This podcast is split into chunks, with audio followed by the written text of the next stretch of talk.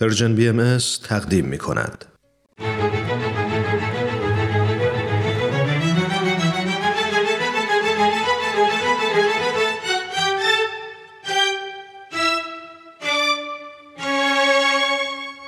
قصه ها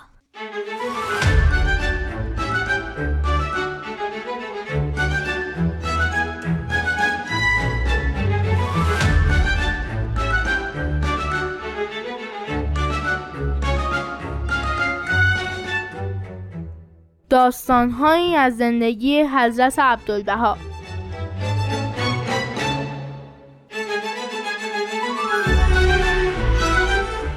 قصه هجدهم حضرت عبدالبها و مرد ناامید.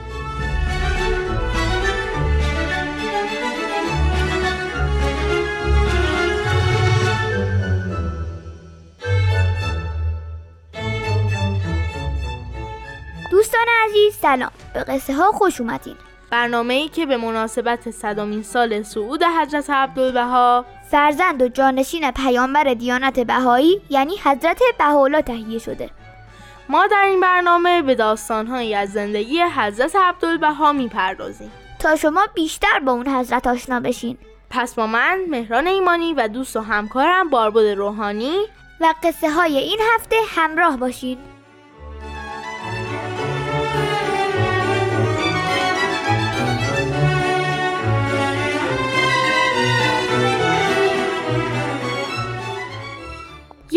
حضرت عبدالبها در اتاق با چند نفر در حال گفتگو بودند. که یه مرتبه مردی جولیده و ناراحت وارد ساختمون شد. صاحب خونه جلو رفت و او رو دعوت کرد و ازش پرسید برای چه به اونجا آمده؟ آیا با او کار داره یا شخص دیگری؟ مرد که معلوم بود خیلی فقیر و از صحبتاش می‌شد فهمید که خیلی ناراحت و ناامیده گفت شب گذشته تصمیم داشتم به زندگی سراسر بدبختی خود خاتمه دهم. از خیابان میگذاشتم که ناگهان چشمم به عکس روی روزنامه افتاد. با دقت نگاه کردم و به طرز حیرت انگیزی شخص در این عکس من رو مجذوب کرد. چشم های جذاب و مهربان عکس من را به آرامش دعوت کرد. به طوری که در قلبم احساس راحتی کردم و با خود فکر کردم اگر شخصی با صورت به این مهربانی وجود داشته باشد من نباید ناامید باشم و احساس تنهایی کنم. در روزنامه نوشته بود که این شخص در منزل شما مهمان هستند. پس من به ملاقات او آمدم. مرد فقیر روزنامه رو نشون داد. عکس حضرت عبدالبها بر روی اون چاپ شده بود.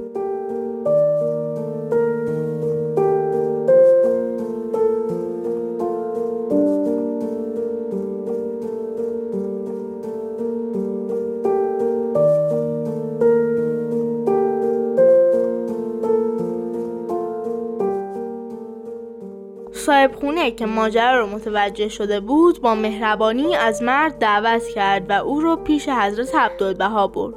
همین که در اتاق رو حضرت عبدالبها باز کردن و چشمشون به اون مرد افتاد با محبت زیاد به اون مرد خوش آمد گفتن و او رو دعوت به نشستن کردن. مرد از صمیمیت و مهربانی حضرت عبدالبها اونقدر به وجد اومد که نمی‌تونست صحبت کنه. حضرت عبدالبها او رو کنار خود نشوندن و دستاشون رو روی موهای جولیده او گذاشتن و فرمودن خوشحال باشید خوشحال باشید. چون مواجهه با صدمه و عذاب می گردید ناامید نشوید. فضل و محبت خداوند نامحدود است.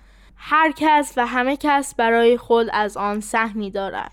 همیشه به دنبال مسرت روحانی باشید. وقتی آن را یافتید ملاحظه خواهید کرد. با وجودی که روی زمین راه می روید مثل این است که در آسمان در گردش هستید. با آنکه فقیرید ولی در عالم ملکوت بی نیاز و غنی هستید.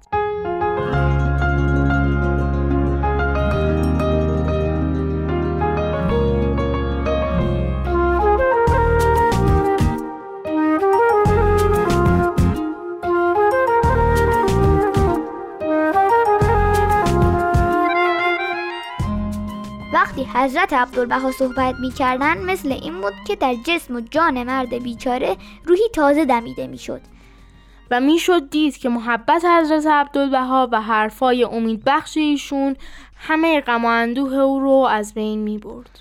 به طوری که وقتی مرد از اون خونه خارج می شد اثری از ناراحتی تو صورتش نبود مرد قبل از خروجش از خونه به صاحب خونه گفت بی زحمت کلمات ایشان را برای من بنویسید.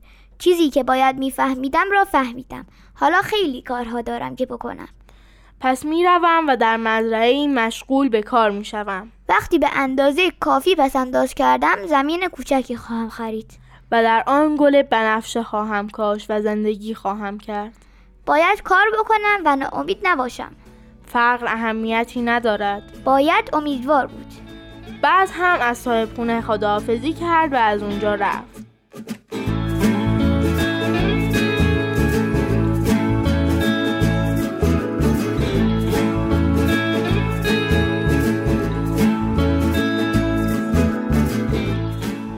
دوستان عزیز این قسمت از قصه ها هم به پایان خودش رسیده.